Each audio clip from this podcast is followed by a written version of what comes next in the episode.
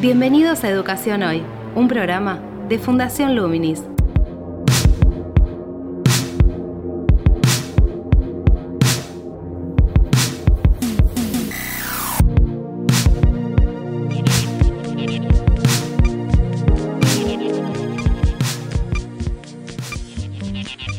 Hola, ¿qué tal? Soy Gabriel Latorre y estoy dando comienzo a Educación Hoy, el podcast que realizamos desde Fundación Luminis sobre temas de educación de Argentina y en el mundo.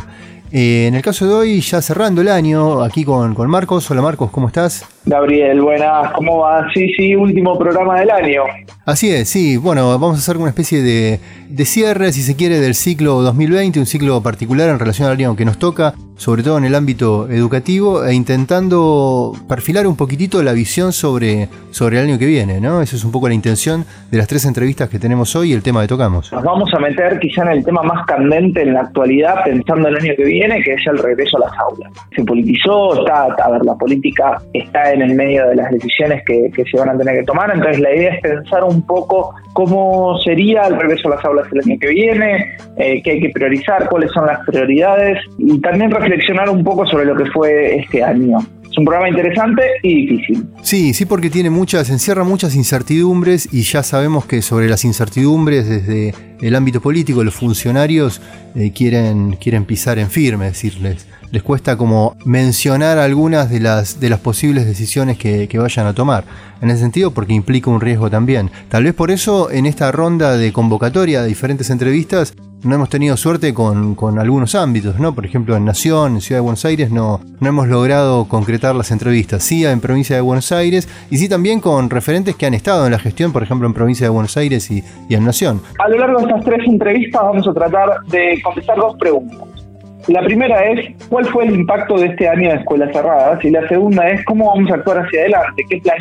¿Cómo planeamos que sea el 2021? Sobre la primera pregunta, me gustaría resaltar las tres grandes inequidades, en mi opinión, que ocurrieron este año. La primera no es tan mencionada, los chicos que tuvieron apoyo familiar de los que no tuvieron apoyo familiar. Y esto no tiene que ver con cuestiones de ingreso, tiene que ver con la calidad de los padres que tuvieron, y más que nada con el apoyo emocional que los padres pueden darle a sus hijos. Me parece que, Gabriel, vos mismo has traído esto a lo largo de un montón de programas. Hay chicos que de repente, hay padres, hay adultos que están pasando esta situación de la pandemia muy mal, la están sufriendo mucho, no están pudiendo transitarla emocionalmente, y eso impacta después en los chicos que tienen. Lamentablemente esos padres no están pudiendo acompañar a sus hijos independientemente del contexto en el que se encuentren. El segundo ejemplo de esto son los chicos que conviven en familias violentas.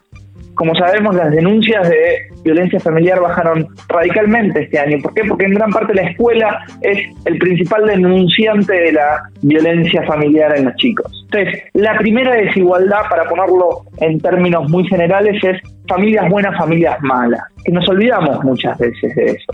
La segunda gran desigualdad, como venimos viendo a lo largo de todo el año, es el tema de la calidad de la educación virtual o de educación a distancia que recibieron los chicos.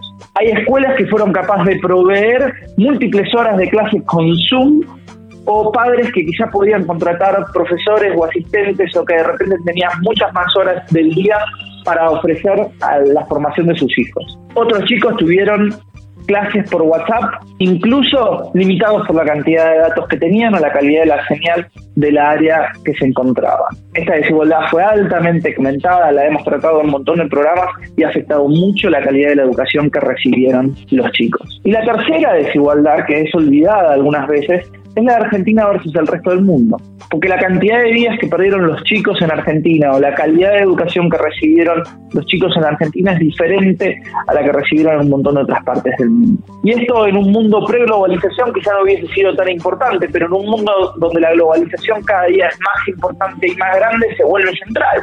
Porque esto quiere decir que va a tener consecuencias económicas para las vidas de estos chicos y para el futuro del país. Y acá me gustaría resaltar dos tipos diferentes. La primera es en aprendizaje. Este año los aprendizajes de estos chicos van a ser menores. Hay un par de estudios, uno de Pakistán, que analiza qué pasa cuando las clases se suspendieron en Pakistán durante 4 meses y casi los chicos perdieron el doble de clases de lo que verdaderamente perdieron en aprendizaje. Si perdieron 4 meses de clases, perdieron 8 meses de aprendizaje. Hay otro estudio de Holanda que encuentra que durante esta cuarentena los chicos, por más que las clases se cerraron por unas pocas semanas, 2 meses, 4 semanas, habían perdido también el doble. Es decir, que los efectos son más grandes que la cantidad de días que pierden los chicos. El segundo gran efecto es el abandono escolar.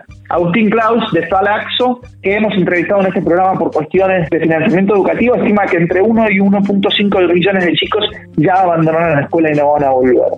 El CIDH, el Centro de Investigaciones del Desarrollo Humano, estima que la tasa de que los jóvenes terminan el secundario era del 50%, ya de por sí bajo con otros países de la región, y ahora bajó a 30%. Esto quiere decir que menos chicos van a terminar la escuela y probablemente terminen con menos aprendizajes que en otros casos. Esto lleva también a una desigualdad con otros países que no perdieron tantos días, y estos jóvenes van a estar en desventaja en un mundo cada día más global. Todas estas desigualdades son graves. ¿Eran evitables? ¿No eran evitables?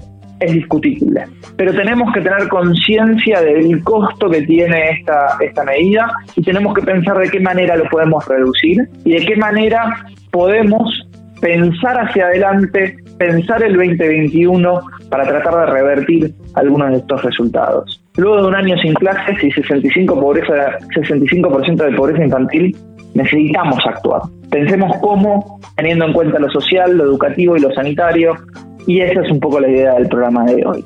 Tratar de pensar cómo vamos a tener el año 2021. Justamente, Marcos, por eso también indagamos sobre cómo es el proceso de la toma de decisiones, ¿no? ¿Qué se prioriza? ¿Qué se observa? ¿Qué tipo de contrastes se hacen con otros contextos, como mencionabas, ¿no? Al citar estudios de otros países, eso implica también formas de analizar la situación y desde ese análisis poder tomar decisiones.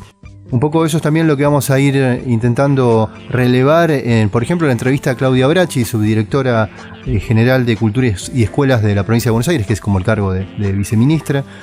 También a través de Alejandro Finocchiaro, quien fue ministro o secretario de Cultura y Educación de Provincia de Buenos Aires y también ministro de Educación Nacional, y también a través del análisis de Gustavo Yáñez, que es director del Instituto de SEADE y es un referente también educativo en cuanto al análisis justamente de la gestión. Todos protagonistas en este debate, así que va a estar, me parece, muy interesante escuchar ellos qué tienen para decir y cómo están viendo el año que viene, qué desafíos ven, cómo lo planean y cuáles son las prioridades. Ver cómo se pueden rever justamente la forma de tomar decisiones, ¿no? Es decir, en este camino hacia particularizar en diferentes situaciones y realidades, más que una toma de decisión como un bloque general, ¿no? Un poco también eso es algo que ha aparecido y que vamos a ir escuchando en las diferentes entrevistas. Si te parece, avanzamos con Claudia Bracchi. Dale, buenísimo. Actualidad en Educación Hoy.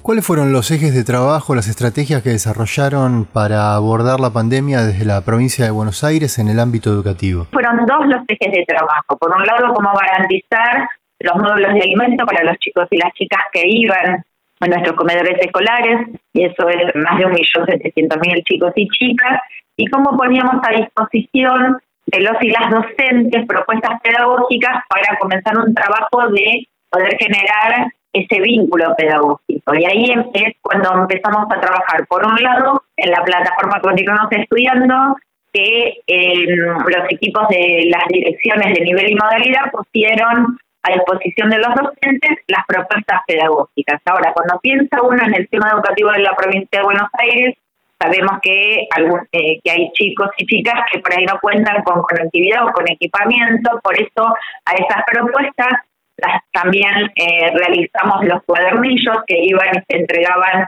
con los módulos de alimentos cada 15 días.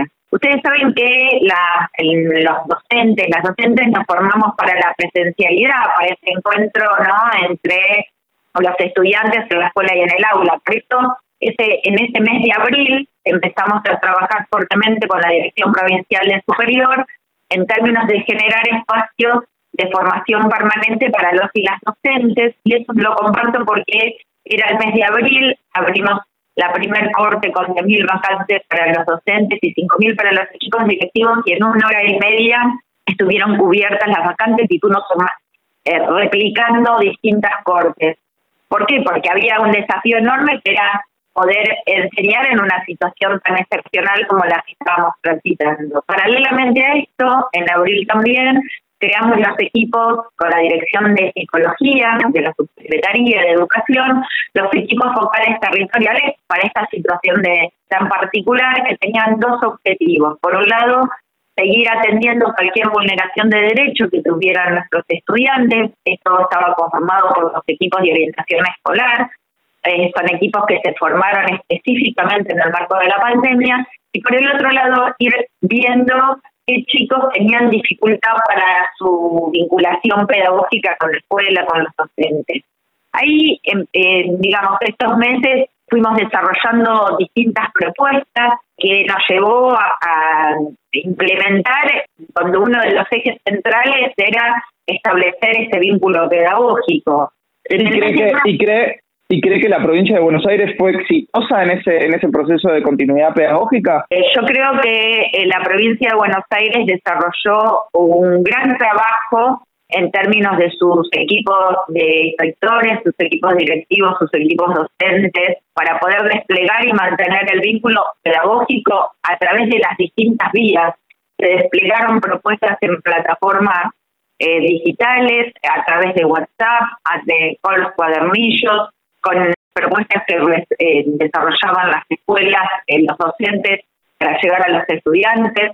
Nosotros fuimos desarrollando distintas propuestas en términos de poder ir vinculándonos con todos los y las estudiantes. Por eso lo que señalo es este proceso que se fue desarrollando, porque nos permitió plegar esas acciones, y si uno ve a lo largo de los distintos niveles y modalidades, obviamente que siempre la presencialidad da otras características.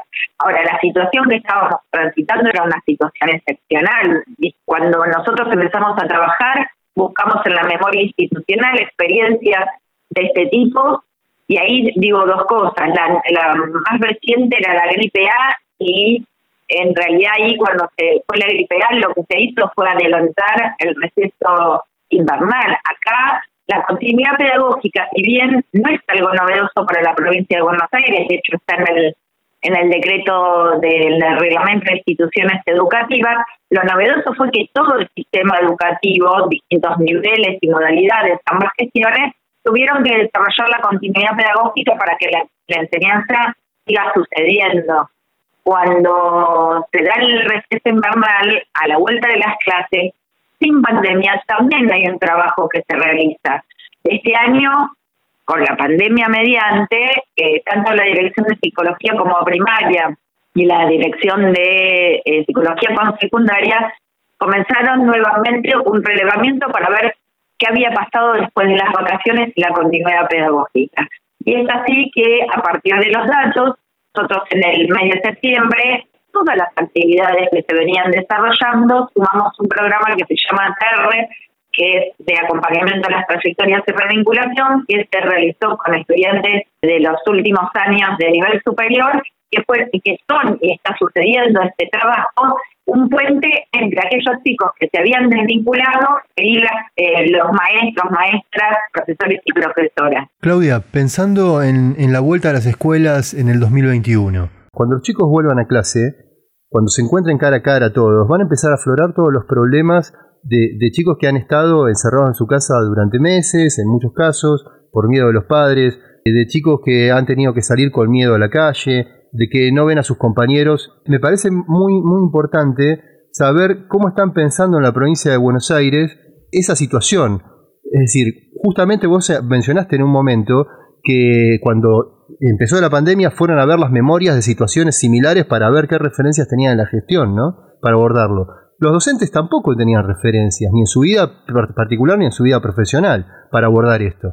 Entonces ahora, cuando vuelvan con los chicos, tampoco tienen muchas referencias para eso. ¿Cómo los van a apoyar? Desde el mes de abril, la provincia de Buenos Aires, la Dirección General de Cultura y Educación, puso a disposición de los docentes espacios de formación permanente para una situación excepcional como estamos transitando. Por eso esa capacitación se denomina la continuidad pedagógica en la emergencia, donde ahí se trabajaron con los docentes distintas situaciones y distintas temáticas.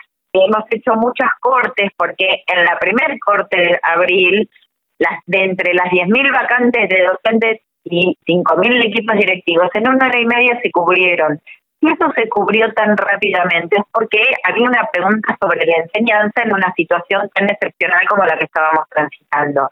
Esa capacitación siguió para poner a disposición de los docentes y otras instancias también de formación permanente. Y además hay un acompañamiento de cada una de las etapas que fuimos desarrollando, que tiene que ver con la enseñanza, que tuvo que ver con la evaluación, que tuvo que ver con la elaboración de registros de trayectorias educativas, que tuvo que ver también con atender determinadas situaciones con los socios activos. Nosotros decimos que el tiempo que viene es un espacio donde la afectividad es un tema central, porque hay que poner en palabras para los docentes es cómo acompañar esas trayectorias de los chicos y las chicas, porque hay que poner en palabras lo vivido. Son tiempos de reparación, tiempos de contención, tiempos de donde la enseñanza siempre sigue siendo el eje, pero ante una situación excepcional también hay que prepararse para esa presencialidad.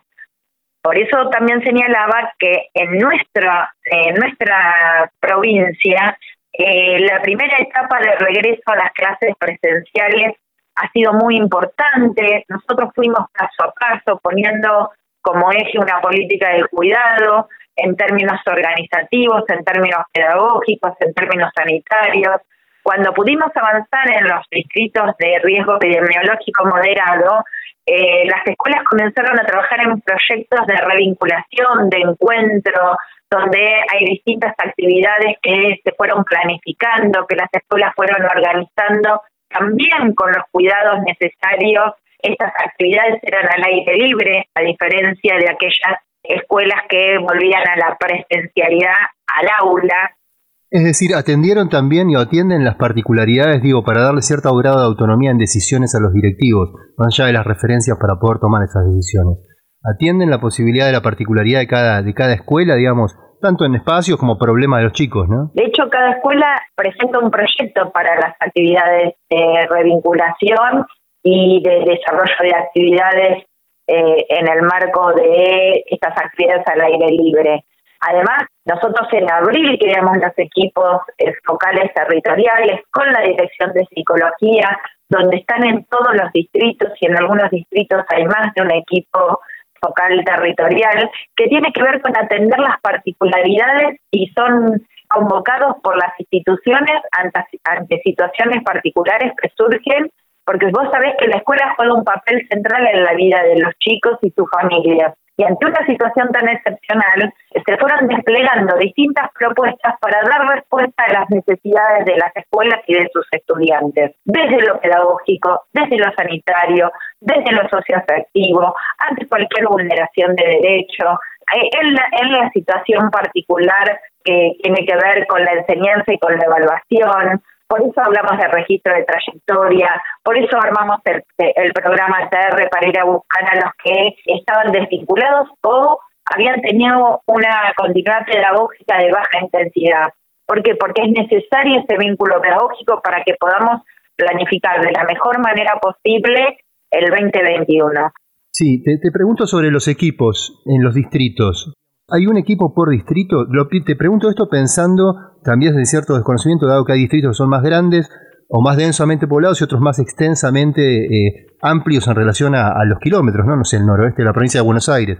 ¿Hay uno por distrito? ¿Cómo lo piensan eso? ¿Cómo lo organizan? Justamente por las características que vos señalas, hay no solamente uno por distrito, sino por uno por área de supervisión de los equipos de psicología.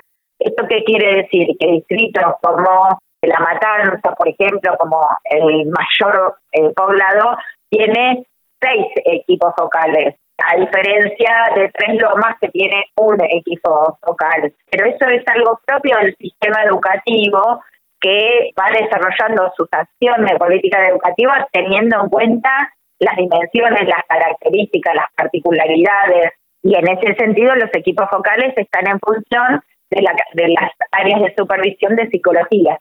Y en ese punto, pensando un poco también en el rol de los inspectores, ¿no? Que siempre tienen como una función, o han tenido, se los identifica con una función más de índole de administrativa, de control administrativo. No, en la provincia de Buenos Aires los inspectores y las inspectoras no tienen un rol administrativo, tienen un rol de orientación pedagógica. Claro, eso te quiero preguntar, ¿cómo están pensando eso y reforzando eso en un contexto donde justamente hay pocas referencias para abordar pedagógicamente una situación excepcional, ¿no? En primer lugar, los inspectores y las inspectoras en la provincia de Buenos Aires, que es el cargo más alto del escalafón docente, que llegan a él a través de un concurso y distintas instancias, son referencias para orientar a los equipos directivos sobre cuestiones que tienen que ver con la enseñanza, con la evaluación, con cuestiones pedagógicas. Digo, nosotros hace mucho tiempo que se dejó atrás esa mirada administrativista del inspector o de la inspectora.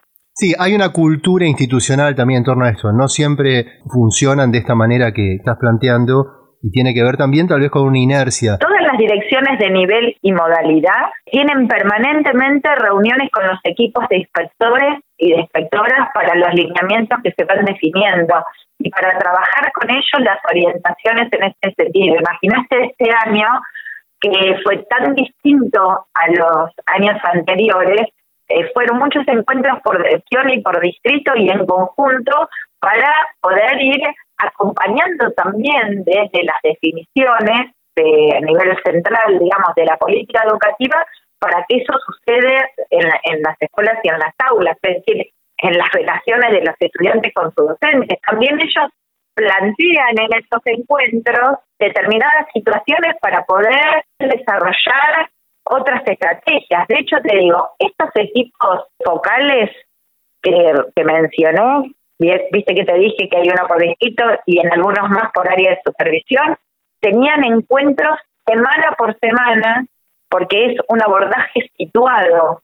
Todas las semanas el equipo de la Dirección de Psicología se juntó con los distintos equipos focales, porque no solamente hay lineamientos que se plantean para que se lleven a cabo, sino que como es una intervención situada, los propios equipos planteaban situaciones para abordarlas, para analizarlas, para discutirlas, para elaborar una nueva propuesta, para atender cuestiones que por ahí surgen en una zona y no surgen en otra. Claramente, bueno, este es un desafío en relación a poder abordar las particularidades de cada escuela, ¿no? Totalmente. Lo primero que se vio, lo primero digamos que salió de alguna manera como a abordar la situación o a la cancha, por decirlo de alguna forma, son los docentes, ¿no? Por eso son tan valorados por las familias, no sé si en esto coincidís. Sí. Pero después la institución en sí, la escuela, que de alguna manera se había disuelto, físicamente me refiero, ¿no? Se tardó más en verse, digamos, en una organización. Y eso tiene que ver también porque a los directivos les ha costado mucho organizar sus equipos y tomar un poco las riendas hasta donde se pudo de la situación. Fue un gran aprendizaje para todos y para todas estas situaciones excepcionales. Y la verdad que en esto que vos señalás, sabés que nosotros nos encontramos, y te lo digo en primera persona porque yo me reúno no solamente con docentes, directivos de sectores, sino con estudiantes. Y cuando vos hablas con los estudiantes, en sus relatos no solamente hay una valoración de sus docentes, sino también de sus directivos. Hay muchísimos directivos que han no solamente organizado el trabajo de sus docentes, sino que han estado pendientes de determinadas situaciones de sus estudiantes. Seguro, eso sí, en muchas escuelas ha sucedido eso. Yo lo que iba es cómo están pensando, en base a todo lo que sistematizaron, que se hizo hasta ahora, cómo están pensando reforzar justamente las referencias para abordar otra situación donde tampoco hay muchas referencias previas, que es la vuelta a las escuelas, ¿no? Con todos los problemas que van a salir en las aulas, es decir, de chicos con problemas que van a aparecer cuando están cara a cara con otro, ¿no? Como pasa en una convivencia. Sí, totalmente. A ver, nosotros estamos planificando el 2021 en el marco de distintas situaciones. Por un lado, en el mes de febrero vamos a trabajar sobre la intensificación de la enseñanza para aquellos chicos y chicas que no alcanzaron esos saberes irrenunciables que se tenían que aprender este año. Ahora, eso es febrero-marzo. En marzo se inician las clases. Y ese trabajo que vos señalás, de hecho hay un equipo que está trabajando con materiales que tienen que ver con los socioafectivos que vos señalabas. Acá hay un trabajo en el 2021 que tiene que ver con la enseñanza, pero sigue claramente una cuestión de cuidado. Y cuando dice uno una cuestión de cuidado, no es solamente el distanciamiento o lavarte las manos o el alcohol en gel. Es el cuidado porque este año ha sido muy difícil también para muchos. Y la verdad que eso también hay que trabajarlo, y los equipos de orientación, los equipos focales, trabajan específicamente sobre estas temáticas. Trabajan sobre la vinculación de los estudiantes, trabajan sobre el tema de las relaciones, los vínculos afectivos, y en ese sentido es una trayectoria que tiene el sistema educativo de la provincia. Tengo una pregunta que tiene que ver también, digamos, justamente con una trayectoria de trabajo en la provincia, que son las escuelas rurales. Y quisiera, digamos, tomar el caso de Uruguay. En Uruguay, que tiene unas características similares a la ruralidad de la provincia de Buenos Aires, ellos decidieron empezar a abrir las escuelas rurales para hacer un estudio, justamente, como es una burbuja, son escuelas con poca población, y la población que hay son de pocas familias, porque son grupos de hermanos y son plurigrados, está más contenido y se podía resguardar más la posibilidad de que si había un contagio se aislase esa situación, ¿sí? Y empezaron testeando eso, abrieron las escuelas rurales y empezaron testeando esa situación, y después proyectaron con la escala, digamos, la ampliación de escala de complejidad que implica, a la apertura hacia el nivel primario en el ámbito urbano. ¿Por qué en provincia de Buenos Aires no se tomó una decisión similar y se lo pensó como, digamos, como un todo por igual? Digo, como ¿abre todo o no? No, nosotros avanzamos en el regreso a las clases presenciales cuando se fue definiendo los riesgos epidemiológicos de nivel bajo, y ahí volvieron las distintas, porque esa fue la decisión que tomó la provincia a partir de una decisión que tomó el Consejo Federal, que fue aprobado por unanimidad de todas las jurisdicciones. Es decir, no tenían autonomía para tomar esa decisión. No fue solamente una decisión de la provincia de Buenos Aires. Te lo pregunto, digamos, como para también pensar justamente cómo se piensa el escenario, ¿no? Si en Uruguay hicieron eso antes y le funcionó, ¿sí? Tuvieron bajo nivel de contagios. ¿Por qué no se contempla una posibilidad así en la provincia a modo de experimento, si se quiere, ¿no? Porque de alguna manera también todos estamos experimentando. Bueno, primero, la provincia de Buenos Aires fue avanzando a partir de un trabajo que se hace muy articuladamente con el Ministerio de Salud de la provincia. No es que la Dirección General de Escuelas trabaja aislada del resto de las áreas del Estado. Y desde el primer momento, la Dirección General trabaja con el Ministerio de Salud y se fueron tomando las decisiones pertinentes de acuerdo a cómo iba evolucionando la situación del COVID. De hecho, si vos haces un recorrido de la provincia de Buenos Aires y la situación del COVID, no es lo mismo lo que sucedió luego de las vacaciones en el interior de la provincia de lo que sucedió semanas después, donde se complejizaron las situaciones y los contagios. Entonces, la verdad que vos me haces una pregunta y me hablas de experimento, la verdad que la responsabilidad política que hay que tener sobre la vida de los estudiantes y los trabajadores y trabajadoras es muy grande. Claudia, no lo digo en un sentido como que uno juega con fichitas en un tablero. En Uruguay lo hicieron a través de un consejo de científicos que asesoraba al gobierno, lo hicieron con el Ministerio de Salud y con el Ministerio de Educación a esto.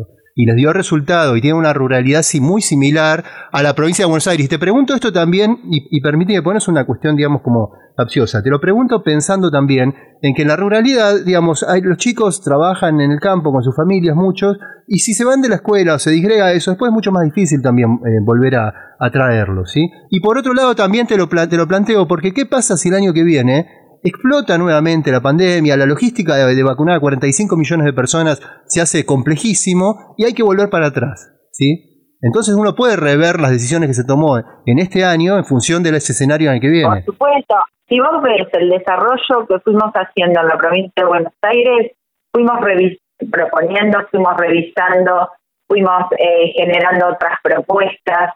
Eso tiene que ver en cómo generar las mejores condiciones, y desde ese lugar se fueron tomando las decisiones. Por eso te digo, vos me mencionabas lo de Uruguay, que estaba con el Ministerio de Salud, el Comité de Expertos, la provincia, no solo el país, sino también la provincia de Buenos Aires, trabaja con el Ministerio de Salud, con un comité de expertos que trabajaron todos en función de la situación epidemiológica, y a partir de esos análisis son las recomendaciones para la toma de decisiones, en nuestro caso en el campo educativo. Primó entonces un enfoque sanitarista. No es un enfoque sanitarista, es un enfoque que toma las referencias del Ministerio de Salud, y el nuestro es un enfoque pedagógico, tomando las recomendaciones del Ministerio de Salud, claramente. Pero no es un enfoque sanitarista. ¿Por qué me decís que es un enfoque sanitarista? Muchas veces lo sintetiza, digamos, como que se prioriza. ¿Qué componentes se priorizan en una decisión? Una combinación de lo pedagógico. Claro, pero a veces priorizan algunos en función de cierta coyuntura y cierta lectura de la coyuntura, sin tener, digamos, la posibilidad de ver estructuralmente todo el proceso, porque, como decimos, es un proceso incierto para el cual no había referencias previas. Entonces, en ese sentido, cada gobierno o estamento, digamos, de toma de decisión, también dentro de su marco de acción posible, va tomando decisiones, priorizando algunas cosas y priorizando no. Por eso es cuando hemos entrevistado en este programa a expertos de diferentes partes del mundo, te das cuenta que en muchas sociedades con características parecidas han tomado decisiones muy diferentes. A eso voy. Uruguay tiene alrededor de 800 escuelas rurales, y es muy similar, digamos, una pampa húmeda como acá, la región 24, 25, ¿sí? Me refiero a regiones educativas, ¿no? Y nuestra población es casi de ese país. Nuestra población estudiantil es más que la población de Uruguay, decís. Claro. Y lo que me parece interesante en el análisis que estás proponiendo es que para nosotros la continuidad pedagógica nunca dejó de suceder. Yo no te pongo en cuestión eso, no te digo que si no es cara a cara no hay continuidad, porque hay otras estrategias. Yo simplemente te planteé ese escenario, de esa situación y ese ámbito de modalidad, en realidad educativa, porque incluso también hasta se lo está viendo desde lo pedagógico en cuanto a la vuelta a las escuelas, ¿no? La cuestión del plurigrado o de reunir grupos también por niveles de aprendizaje. Pero eso es otro tema. Sí, y la verdad que se fueron desarrollando distintas estrategias muy valoradas. La verdad que en todo este tiempo hubo mucho saber pedagógico construido por los equipos docentes y directivos, desplegando distintas estrategias para que suceda la enseñanza. Mira, en estos días han sido muchas muestras de los trabajos que hicieron los estudiantes y las estudiantes durante el año.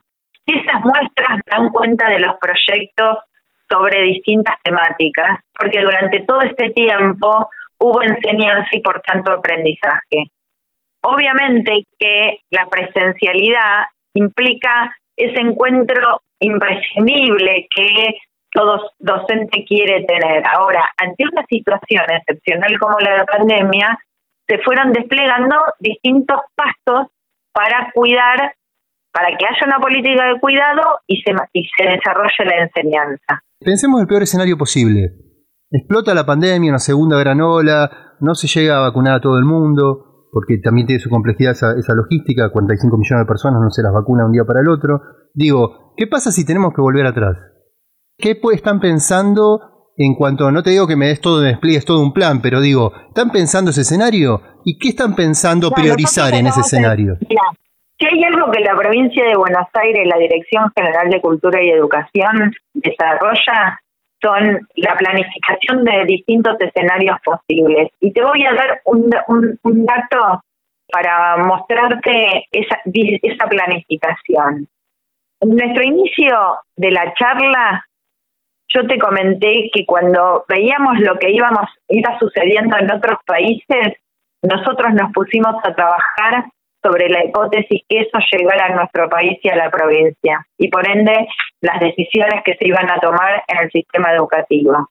Y esto te estoy diciendo a fines del mes de febrero. Por eso, cuando empezamos a trabajar, planteamos esos dos ejes de trabajo. Luego se suspendieron las clases. Y yo te puedo decir, y lo podés comprobar, bueno, podés preguntar en cualquiera de los distritos de nuestra provincia, nosotros, en la primera, se suspenden las clases a mitad de febrero, el 13 de febrero, 16 era lunes, a los 4 días de esa suspensión, estábamos repartiendo los primeros cuadernillos. Ya sé, pero yo no te cuestiono lo que hicieron, y está bien, hicieron lo que pudieron y tuvieron aciertos, y también han cometido sus errores como toda gestión. No, yo con esto es lo que te quiero mostrar. No, yo sé que no me estás cuestionando, creo que estás tratando de analizar y me estás preguntando para conocer y comprender un proceso complejo como el que vivimos todos. Lo que yo te quiero mostrar con esto, que de la misma manera que fuimos planificando todas las cosas que fuimos haciendo, de la misma manera vamos presentando escenarios posibles y a esos escenarios la toma de decisión de política educativa. ¿Por qué? Porque es un sistema educativo muy amplio, muy diverso y muy complejo. Y a veces las decisiones tienen que atender a las particularidades de los distintos distritos, como bien vos decías hace un ratito.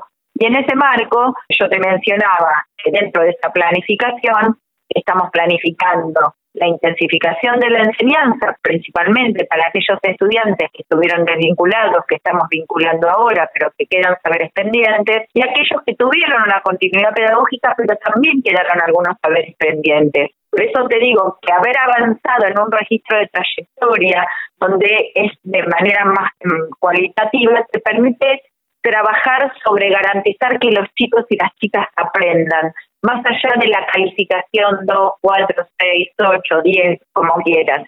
Es cómo generamos las condiciones, y el registro de trayectorias para nosotros es imprescindible para planificar febrero, marzo en términos de intensificación y la reorganización de la enseñanza. Por eso hicimos un currículum prioritario que vincula los saberes enseñados y aprendidos en el 2020 para articularlos con el 2021, porque lo que nos interesa centralmente es que los chicos puedan acceder al derecho al conocimiento que tienen que tener en la primaria, en la secundaria, en primer grado, en segundo, en tercero, en cuarto, en quinto o en sexto. Además de eso, también trabajamos porque sabemos que es una situación excepcional y también para algunos chicos su situación familiar, barrial, es compleja y la escuela siempre es un espacio donde esto se expresa. Por eso, nuestra línea de trabajo con los equipos de orientación para que puedan acompañar estos procesos. De la misma manera, con el equipo de superior que trabaja en la formación permanente, vamos generando distintas propuestas que vayan acompañando las definiciones que fuimos desarrollando y que estamos planificando para el año que viene. Así pasaba Claudia Bracchi, subdirectora de Cultura y Educación de la provincia de Buenos Aires, un cargo con rango de viceministro en su equiparación con otras provincias. Con ella pudimos escuchar las estrategias que priorizaron en el contexto de la pandemia, también este dato interesante de que al recurrir a las memorias de gestión no se encontraron con ningún tipo de experiencia aproximada, salvo la última gripe del año 2009, esa pandemia en la cual se adelantaron las vacaciones de invierno y luego se pudo desarrollar todo con relativa normalidad. Así que en esa situación pudimos analizar un poco, a través de las preguntas que le hicimos, cuáles fueron las prioridades que tomaron en sus acciones, tanto en los meses que pasaron como en este cierre de año con algunas instancias de presencialidad y pensando también en el futuro. Desde esas tres ejes, si se quiere, vamos también a abordar la entrevista, a escuchar la entrevista que realizamos a Alejandro Finocchiaro, un funcionario que pasó por también el rango de Ministro de Educación en Provincia de Buenos Aires, en La Nación, que representa a un gobierno, una coalición de signo contrario al del gobierno de la Provincia de Buenos Aires hoy, con lo cual también podemos indagar en algunos contrastes en las visiones, más allá de las críticas que pueden ser esperables, en relación también a qué se puede priorizar, qué se debe priorizar, qué tipo de pensamiento en relación al enfoque del análisis es el que propone, tanto para lo que ha sucedido como fundamentalmente pensando en el 2021. Les proponemos entonces escuchar la entrevista a Alejandro Finocchiaro. Vos has tenido experiencia en Ciudad, has sido director de Cultura y Escuelas de la provincia de Buenos Aires, has sido ministro de Educación. Y en medio de esta crisis, la primera pregunta que te haría es, ¿cuál es la responsabilidad de cada una de estas áreas de gobierno en una situación tan excepcional como esta? ¿Y qué te parece que cada una de las áreas de gobierno debería priorizar en enfrentar lo que ha sido la pandemia en el área de educación? Lo que siempre se debe priorizar cuando se toman decisiones de política pública educativa son los chicos. O sea, el foco de la educación son nuestros chicos y son nuestras chicas. Después puede haber intereses sectoriales de un montón de actores que participan en forma más directa o más periférica de la comunidad educativa. Pero lo que el Estado, a través de sus políticas públicas educativas, debe poner como eje de las mismas es a cada uno de los alumnos y de las alumnas de la República Argentina. Con respecto a la pandemia, yo creo que el gobierno nacional tiene dos responsabilidades tremendas y en educación no escapa a eso. Una de ellas es haber tenido una mirada muy poco inteligente sobre cómo tratar esta cuestión de la pandemia. No digo al principio, porque al principio nadie sabía demasiado nada, pero sí con el correr del tiempo que fue tener una sola mirada, unidimensional, que es la de los epidemiólogos. Acá se deberían haber formado mesas mucho más amplias, por supuesto con los epidemiólogos, pero mucho más amplias que nos permitiesen visualizar cómo poder aminorar el impacto de la pandemia en todos los sectores de nuestra vida.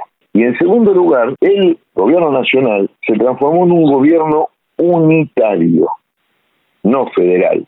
La gestión de las escuelas está a cargo de las provincias. Yo he hablado mucho con algunos ministros provinciales, algunos de mi espacio político y otros que hoy comulgan con el oficialismo actual, y muchos de ellos me decían, Alejandro, a nosotros nos hicieron cerrar las escuelas cuando en mi provincia no había casos de COVID. Entonces, claramente la responsabilidad de lo que ha pasado y de esto que se está transformando, o ya se transformó en una gran tragedia educativa, la tiene el gobierno de la nación. Quienes mejor conocen sus territorios son los ministros de Educación provinciales, que a su vez trabajan con los secretarios de Educación de cada municipio. Por eso hace ya varios meses, muchos de nosotros decimos, a las clases hay que volver donde se pueda y cuando se pueda, pero hay que volver. 8 meses sin clase, ahora sumarlo el verano, bien va a ser un año hasta que se vuelvan a reincorporar los chicos a la escuela. ¿Cómo ves ese impacto que ha tenido en los chicos? ¿Cómo ves ese regreso a las aulas? El impacto tiene que haber sido tremendo. Cuando este impacto se empiece a evaluar, si es que el gobierno nacional decide continuar con las evaluaciones como las habíamos programado nosotros, no digo que eran exactamente las mismas, pero con esa misma lógica, el impacto tiene que ser tremendo, desde todo punto de vista. En primer lugar, Argentina va a ostentar el triste récord de ser el único país del mundo que no tuvo ciclo lectivo. Y acá hago una salvedad, un alto, ¿no?, homenajeando, si ustedes quieren, la gran capacidad de nuestros docentes, de nuestras maestras, de nuestros profesores, que han hecho lo imposible para estar en contacto con sus alumnos, y a las familias que han ayudado en el proceso. Ahora bien, un WhatsApp por semana, 2 mails por semana, aún aquellos chicos que se han podido conectar vía las plataformas digitales, no hacen un ciclo lectivo, no hay proceso de enseñanza-aprendizaje en eso. Y no hay que recurrir a especulaciones demasiado científicas. Solamente imagínense ustedes una nena de 6 años, un nene de 8 años, sentado frente a una computadora mirando rectangulitos negros. Que no hay ciclo lectivo ahí. Para que ustedes se den una idea de esta Alejandro, tragedia. Hay un montón de docentes que han estado trabajando todo el año, organizando sus clases como han podido, sin referencias previas. Y no estoy hablando de organización gubernamental, estoy hablando de individualidades en el marco de instituciones educativas que han intentado sostener ese vínculo. En muchos casos lo han hecho recortando contenidos, priorizando cuestiones que tienen que ver en relación a lo que conocen de cada grupo y lo que van viendo que puede. También las familias cobraron un rol más relevante en ese proceso. Digo, me parece que tenemos que tener cuidado con las generalizaciones en ese aspecto, ¿no? Sí, es como vos decís, ha habido un proceso en el cual las instituciones tardaron más tiempo en aparecer. Primero aparecieron las personas, casi como esos rostros que vos decís en los cuadrados del Zoom, ¿no? Que primero han sido los docentes. Después las instituciones empezaron a organizarse y después cada estado ha tomado las decisiones que ha podido. Estaría bueno, digamos, que si nos podés puntualizar cuáles son las prioridades que vos observás necesarias en tomar en cuenta, como una que planteaste, ¿no? La autonomía de decisión, que eso me parece muy importante, tanto en lo que se hizo como a futuro, ¿no? ¿Qué priorizarías en ese aspecto para organizar la vuelta a las escuelas? En primer lugar, yo dije, digamos, que tenemos que tener como sociedad un gran reconocimiento a los docentes. Lo que también dije, y lo sostengo, es que eso no es un ciclo lectivo. Un ciclo lectivo es un proceso de enseñanza y aprendizaje si algo nos ha dejado la pandemia como una enseñanza, si faltaba todavía que nos lo enseñaran, es que el gran nodo educativo es la escuela y que el docente es irreemplazable. Y la presencialidad es irreemplazable, por lo menos en la educación obligatoria. Es el docente el que está en el aula, que se da cuenta si sus alumnos están entendiendo, si no están entendiendo, si algunos están rezagados, si otros van muy adelantados. El que va evaluando día a día lo que está haciendo. Bueno, ese proceso no se ha cumplido. De todos los billones de días de clases perdidos en el mundo, el 84% lo han perdido países subdesarrollados como el nuestro, ¿sí? Y solo el 16% de los países desarrollados. ¿Sí? Los que más educación necesitamos somos los que más hemos perdido. Lo que yo estoy diciendo es que en términos técnicos no hubo ciclo lectivo, más allá del enorme esfuerzo de los docentes. ¿Qué es lo que hay que hacer? En primer lugar, lo que debía haberse hecho a partir del 21 de marzo. Los equipos pedagógicos del Ministerio de Educación de la Nación debían haber trabajado con los equipos pedagógicos provinciales planteando infinitos escenarios, lo cual es absolutamente posible. Es decir, si se volvía en mayo, si se volvía en junio, si se volvía a mediados de agosto, si se volvía en septiembre. Y nosotros ya, cuando vimos que esto comenzaba a alargarse, a principios de abril, dijimos, va a ser necesario unificar los ciclos lectivos 2020 y 2021, eso como prioridad. Si vos tenés una chica que está haciendo cuarto grado en el 2020 y va a ser quinto grado en el 2021, vos tenés que unificar los núcleos de aprendizaje prioritario, los contenidos de esos 2 años, en los días que te resten de clase de acá hasta el último día escolar del 2021. Y acá viene el trabajo de los equipos pedagógicos, de decir, bueno, con tantos días de clase, ¿cuáles son aquellos contenidos que debemos dar, en este caso, de cuarto y quinto grado, sí o sí? ¿Cuáles son aquellos que podemos dar en forma más superficial? ¿Cuáles son aquellos contenidos que no se van a dar, estos otros? Y que con un gran esfuerzo va a haber que recuperar en la escolarización posterior. Piensen ustedes que se calcula en aproximadamente 1,5 millones de chicos que no han tenido ningún contacto con el sistema este año. En primer lugar, no sabemos cómo se van a revincular con la escuela. Y aún aquellos chicos que van o que han estado con contactos mínimos, no importa, desde un mail por semana hasta una plataforma digital, ¿cómo van a ingresar de vuelta en un aula, 4 paredes, con un docente enfrente, en forma presencial, en la relación con sus compañeros, en la relación con sus docentes, ¿no? En todas las normas y protocolos y la forma en la que convivimos en una escuela. No es lo mismo estar en la casa, uno tiene ganas de ir al baño, se para y va al baño, que saber que cuando uno está en un aula hay una maestra a la que uno le tiene que pedir permiso. Digo, son cosas muy diferentes. Me parece importante, digamos, en esto que estás planteando, poder visualizar qué tipo de acompañamiento sería necesario a los docentes y directivos en este regreso en las escuelas, donde estos problemas que estás planteando van a eclosionar en el aula, ¿no? Porque venimos de chicos que están encerrados en muchos casos hace meses, por miedo de los padres tal vez, que no han tenido mucho contacto con amigos, no han socializado mucho y de repente, como vos decís, vuelven a la escuela en un marco de normas al cual se añaden otras que son todos los protocolos sanitarios y bueno, van a estar conviviendo, ¿no? Como estaban convivencia, afloran los problemas. ¿Cómo te parece que docentes que no tienen tal vez referencias previas para ese tipo de situaciones deberían estar acompañados desde los gobiernos, desde el Estado? Y al igual que los directivos, ¿no? A través de qué tipo de programa y qué priorizaciones. Yo creo que en eso, por ejemplo, hoy debería estar trabajando el Ministerio Nacional con cada uno de los ministerios. Me parece que va a haber que trabajar mucho con equipos de orientación escolar. Me parece que van a tener mucho trabajo los psicopedagogos, de chicos que a lo mejor han desarrollado fobias, de otros chicos que tienen algún daño psicológico. Yo no me quiero explayar sobre eso porque no conozco. Soy especialista en eso. No se sabe tampoco mucho, ¿no? Es verdad, esto hasta que no estén cara a cara no se va a visualizar, pero hay posibilidad que haya marcas de ese proceso. Vos imaginate, por ejemplo, un nene, una nena que haya empezado primer grado, ¿no? Este año. Es una personita que no ha tenido ningún tipo de regla escolar, que no sabe cómo moverse en una escuela, que viene de la educación inicial, que es otra cosa. Va a entrar en segundo grado, donde se supone que ya los chicos están adaptados al entorno y al ambiente escolar y a las normas de conducta de institución escolar.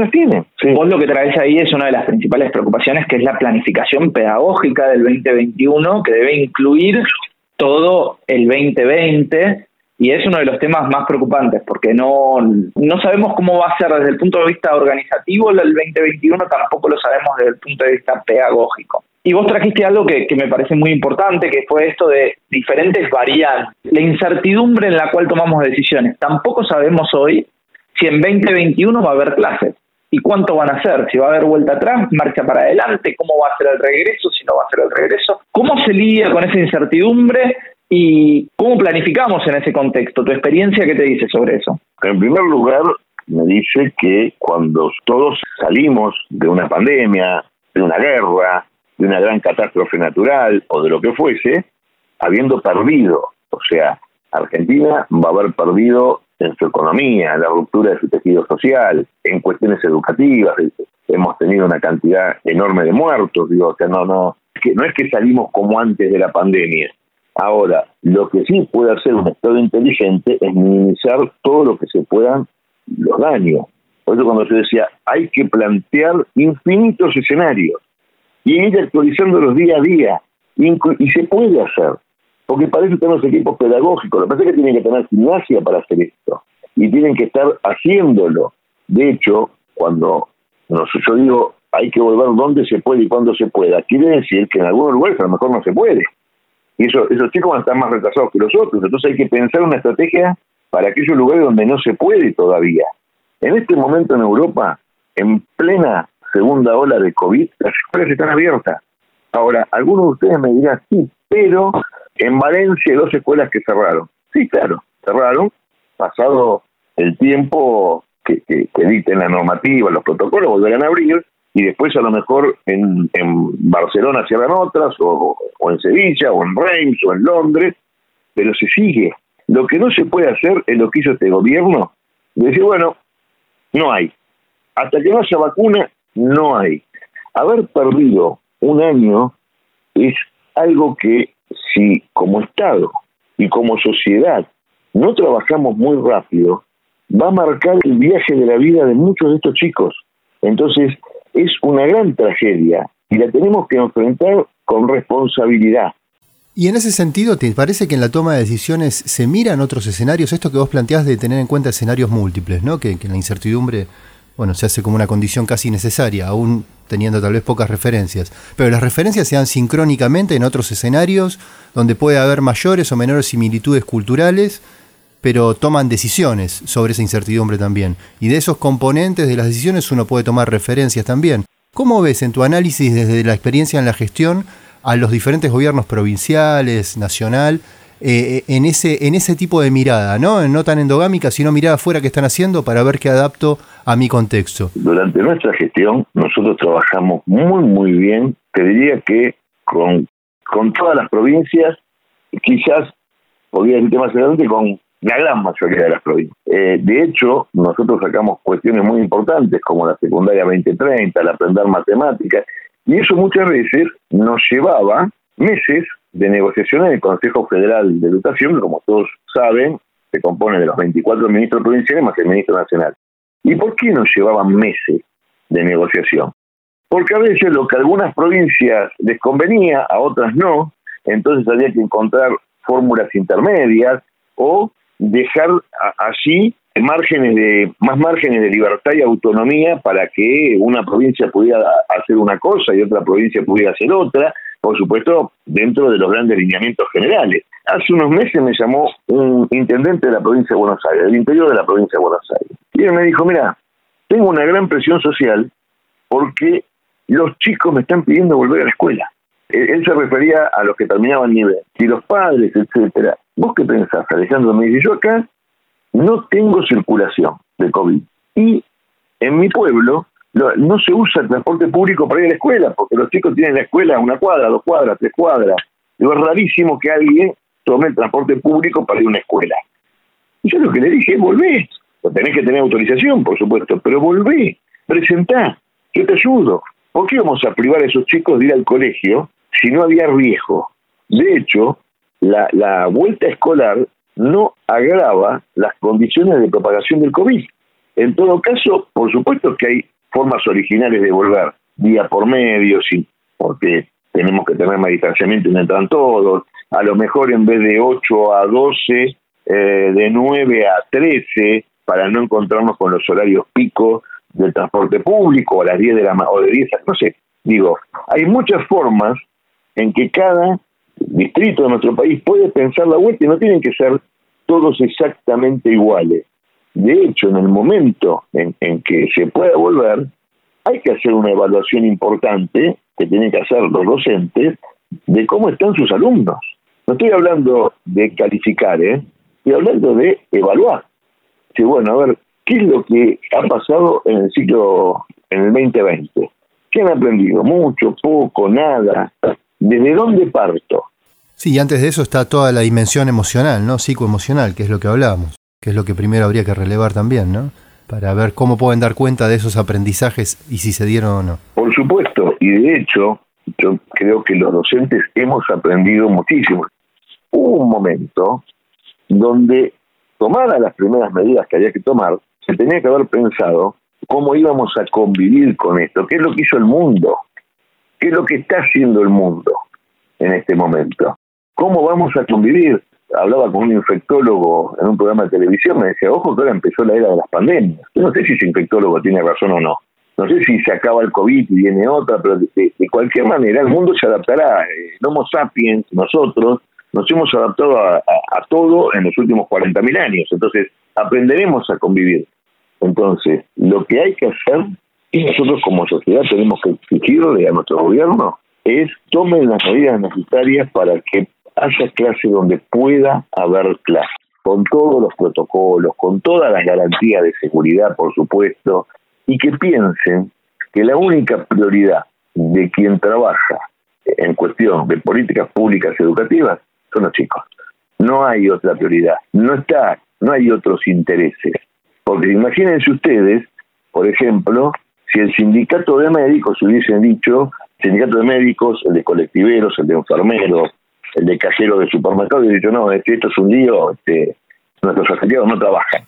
¿Vos crees que el sindicato, por ejemplo, en Provincia de Buenos Aires fue un factor por el cual tal vez no se implementó? Y por eso te preguntaba hoy, en cuando se toman referencias del gobierno a una situación excepcional y sin referencias previas, porque no hay una memoria tampoco de gestión en relación a una situación similar, el ver los contextos, por ejemplo, países, ¿no? Por ejemplo, Uruguay, ¿sí? ¿Y a qué voy con esto? Uruguay abrió primero sus escuelas rurales, y Uruguay tiene una ruralidad muy similar a la provincia de Buenos Aires. Y abrió primero sus escuelas rurales tomándolas como ámbitos en los cuales poder testear el grado de peligrosidad de contagio. ¿Por qué? Porque son escuelas con pocos alumnos, porque son escuelas en las cuales los alumnos son de pocas familias, porque van grupos de hermanos, y porque es más fácil contener, ya que tampoco se utiliza un transporte público en la mayoría de los casos, también contener el virus si llega a haber algún caso.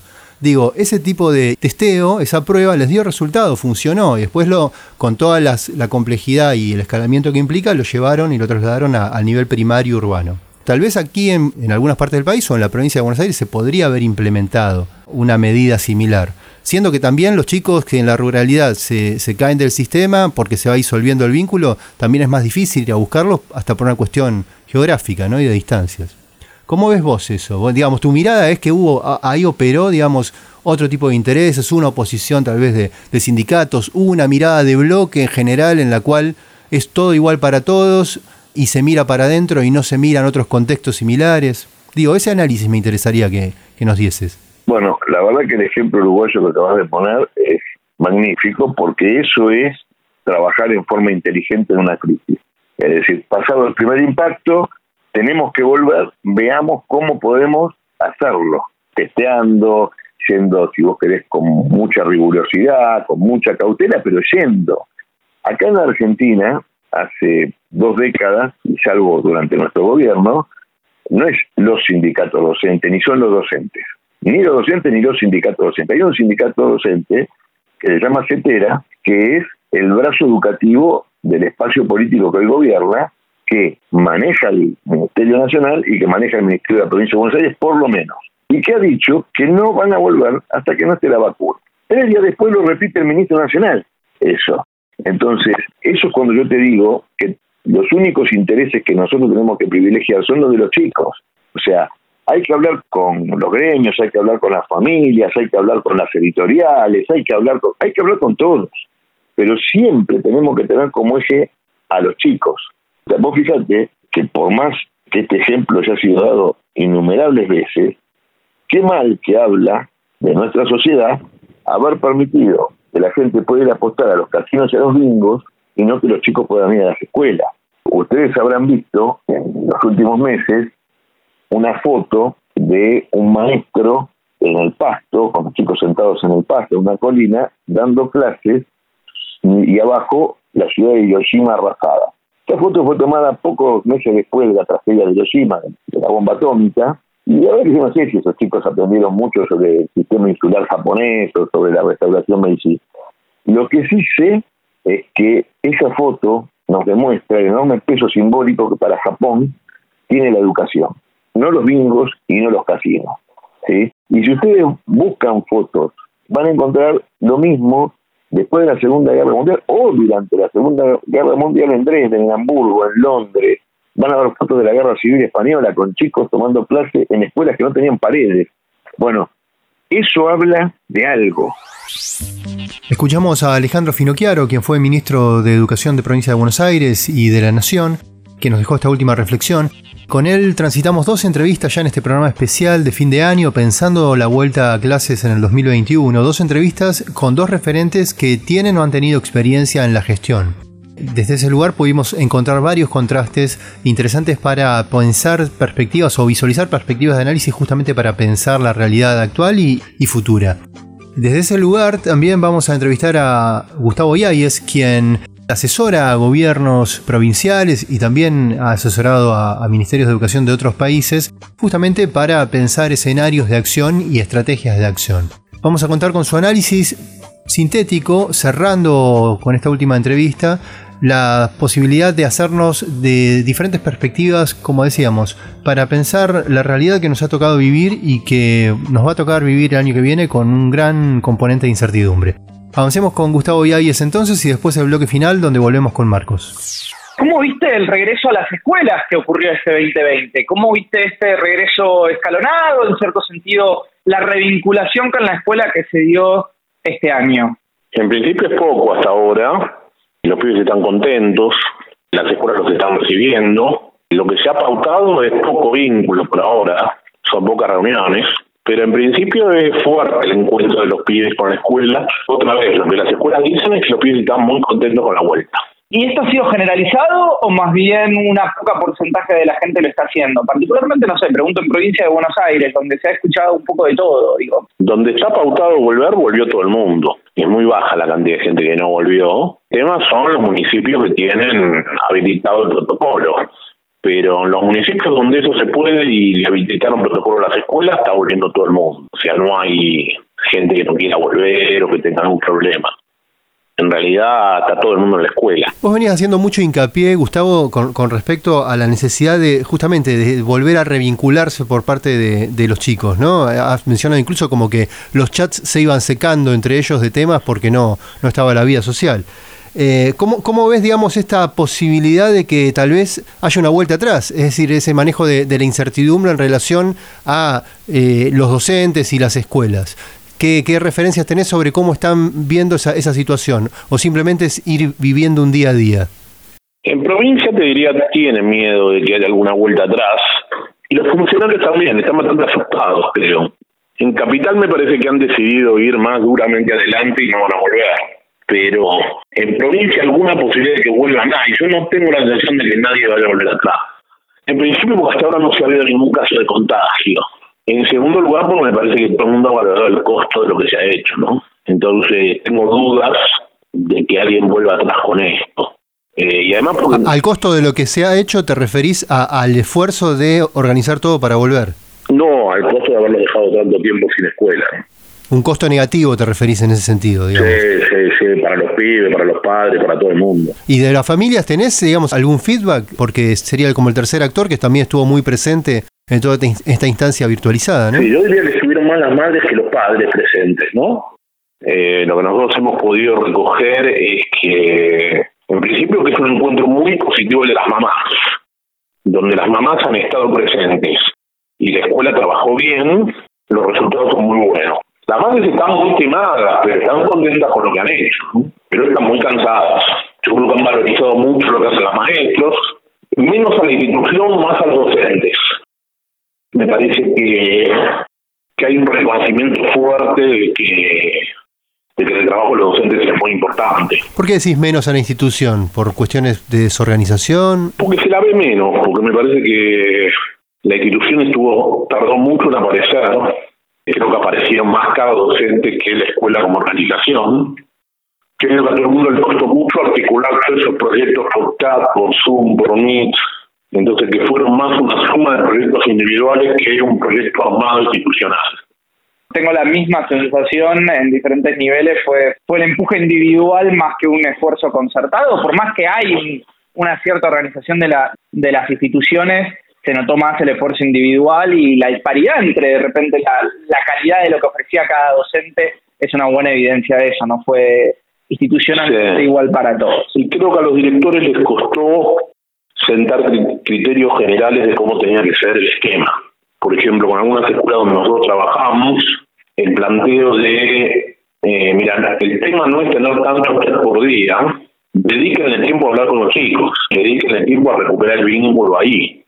Eso costó más, que los directores entendieran que el desafío era juntar a los docentes y armar un modelo de estrategia, que tuviera algunas cuestiones comunes y después lo que cada docente quisiera desarrollar, ¿no? ¿Cómo estás viendo el regreso a las aulas en el 2021? Tanto desde el punto de vista sanitario como desde el punto de vista político. Es el gran tema, me parece, para el año que viene, y estamos en diciembre y hay una gran incertidumbre sobre ese regreso. Así que yo creo que van a volver, que va a pasar poco, que en abril-mayo nadie se va a acordar que tuvimos un año en cuarentena, que la ciudad mucho más antes, el resto van a volver después. Lo que creo es que no va a haber ninguna estrategia pedagógica pensada. O sea, me parece que eventualmente habrá estrategia de cada escuela, pero no creo que haya una estrategia de los ministerios de pensar la vuelta. Porque, por ejemplo, el discurso este de que en 2 años, en 1 año va a ser 2, por ahora es un eslogan, ¿no? La pregunta es, bueno, está bien, en 1 año va a ser 2, ¿y eso qué quiere decir? ¿Qué vas a dar? ¿Qué quiere decir que va a ser 2 años en 1? ¿Qué no vas a dar? ¿Cómo vas a aumentar la velocidad? ¿Cómo va a ser eso? Me parece que hay poco pensado de todo eso, que va a haber una vuelta. Yo te diría con menos chicos, porque me parece que van a quedar muchos pibes afuera, porque no están sumados hoy al programa, porque no están viendo los chats, porque no están viendo los Zoom, porque no tienen vínculo con la escuela. Me parece que van a quedar menos pibes, pero que es difícil tener un proyecto distinto porque nadie ha pensado demasiado el tema, ¿no? ¿Y qué te parece que habría que tener en cuenta, digamos, en ese proyecto, tomando también en cuenta la posibilidad de esa combinación más fluida entre la presencialidad y la virtualidad? En principio, en algunas escuelas que nosotros evaluamos, los resultados son buenos, o sea que hay para aprovechar algo de esta herramienta de la virtualidad. O sea que algunas cosas al lado, porque de hecho, donde ha visto mucha virtualidad, los resultados de los pibes son buenos en términos de aprendizaje. Entonces creo que en este híbrido hay que pensar más claramente qué habría que sostener en la presencialidad y qué se podría mandar al modelo más virtual. Mi sensación es que particularmente en la secundaria no tiene sentido que los pibes vayan todos los días a la escuela, ¿no? Que se puede pensar mucho proyecto para que los pibes hagan en casa, laburen con autonomía, y que esas cosas tienen buenos resultados. Cuando uno mira los números de las pruebas, los números son buenos, evidentemente ahí hay cosas piolas que están pasando, ¿no? ¿Vos ves un regreso híbrido entonces a las escuelas más que un regreso completo?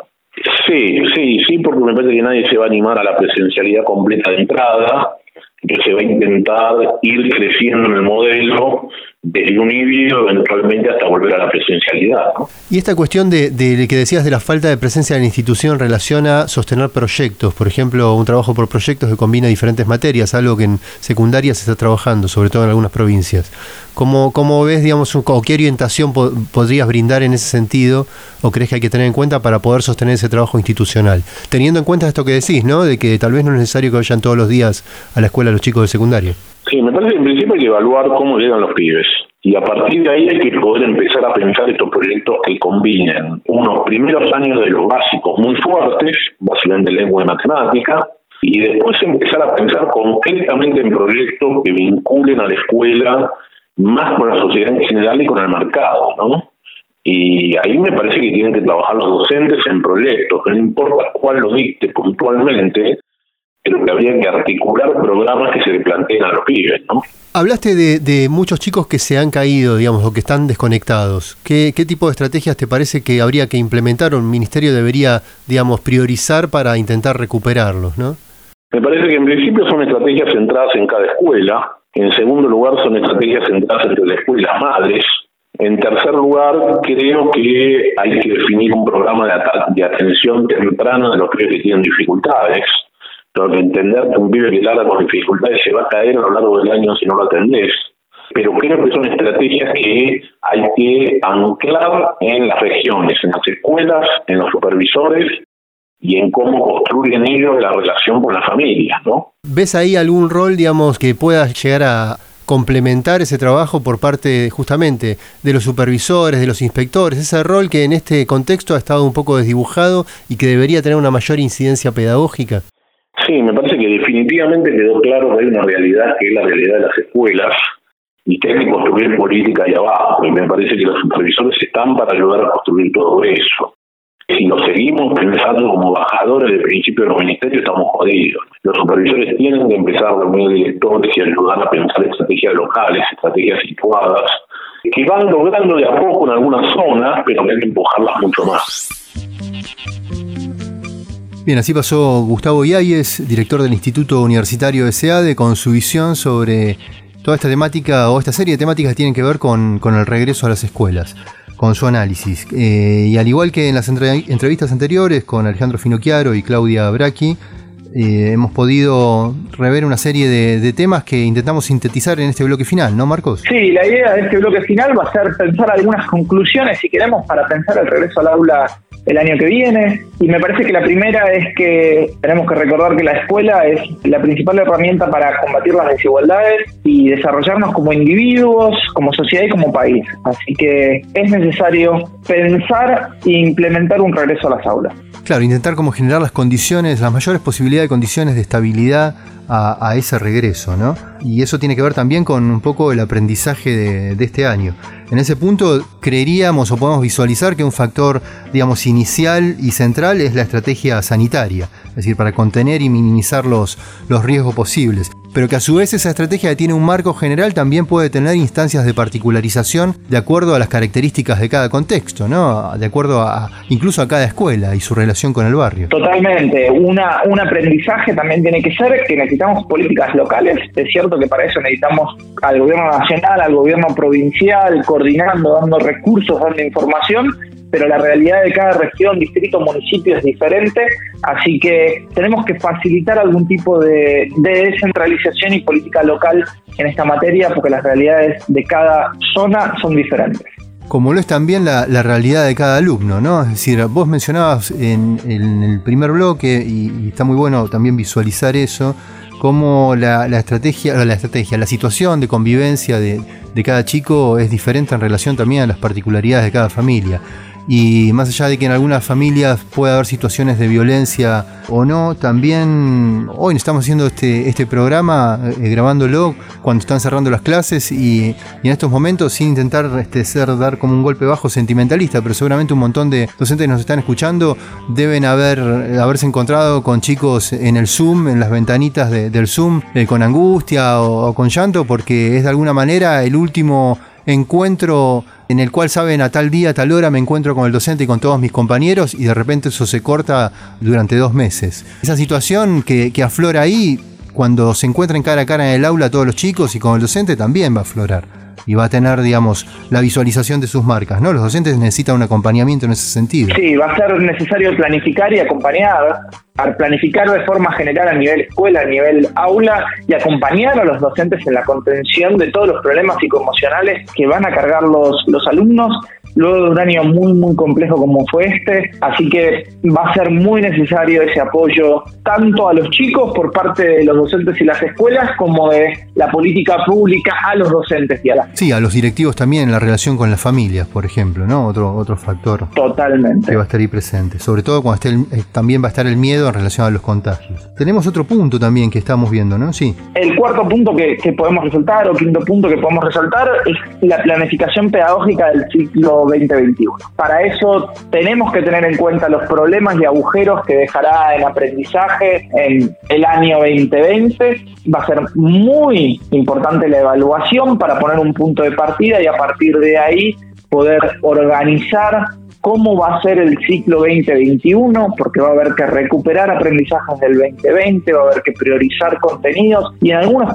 casos incluso se va a tener que modificar el ciclo 2022 para compensar el ciclo 2020 allí donde sea posible. Es cierto que en algunos casos no va a ser posible, pero tenemos que empezar ya a hacer una planificación pedagógica del ciclo 2021 y el ciclo 2022. Y ahí sí hay líneas generales que surgen desde el Estado Nacional, ¿no? Que tienen que surgir desde el Estado Nacional en base después a también las particularizaciones que hará cada provincia en relación al relevamiento del nivel de aprendizaje de toda su población de alumnos, ¿no? La realidad es que esta es una situación muy compleja, tanto desde el punto de vista técnico, logístico, desde un montón de variables que pueden ocurrir, que pueden llevar a que tengamos que dar pasos para atrás y que tengamos que priorizar el cierre de las escuelas porque la situación quizá ya no lo permite o por alguna razón. Si hay marchas atrás que tienen que ocurrir, bueno, las tenemos que empezar a planificar hoy. ¿Por qué? Porque tenemos que tratar de minimizar el impacto de esas marchas atrás, tanto en materia de aprendizaje como también en materia de extensión de estas marchas atrás o de el efecto sanitario o de salud que puede llegar a tener. Así que empezar hoy a planificar quizá una marcha atrás y en el mejor de los casos no tener que realizarla. Y ahí volvemos a esta cuestión de la necesidad de la autonomía y la particularización de decisiones y de prioridades de acuerdo también a cada contexto, ¿no? Hemos visto ya tanto en nuestro país como en otras sociedades más o menos cercanas culturalmente que las decisiones que tienen que ver como tomar a todo como lo mismo o como un bloque no funcionan, es decir, empiezan a generar consecuencias en corto o mediano plazo en muchos contextos a la vez. Y eso también complejiza la gestión. En ese sentido, debería haber un aprendizaje y un dar cuenta de ese aprendizaje en relación a ese grado de autonomía para cada contexto, ¿no? Definitivamente. Y por último, esta ya es a más largo plazo, pero diría que este último año trajo un montón de aprendizajes, tanto en materia de prácticas como en uso de la tecnología, y estas llegaron para quedarse. Tenemos que empezar a pensar de qué manera se va a modificar la educación a partir de todas estas experiencias y todas estas nuevas herramientas que aprendimos a lo largo de este año. La realidad es que como docente y los docentes en general hemos aprendido mucho en este año, hemos tenido que implementar nuevas estrategias, hemos tenido que modificar la forma que damos clases, que nos relacionamos con nuestros colegas de trabajo. Así que, bueno, que sean insumo para seguir mejorando, para seguir pensando y ofreciendo una mejor calidad educativa a nuestros alumnos, a nuestros chicos. Así es, seguiremos el año que viene entonces entrevistando, indagando sobre qué queda también de todo este aprendizaje a nivel pedagógico, ¿no? Que queda de la virtualidad, que queda de la presencialidad en una combinación que pueda tal vez generar algunos cambios o acelerar algunos cambios que en algunas provincias se venían implementando en relación a la educación, ¿no? En relación a cómo se dan las condiciones de enseñanza y aprendizaje con los alumnos.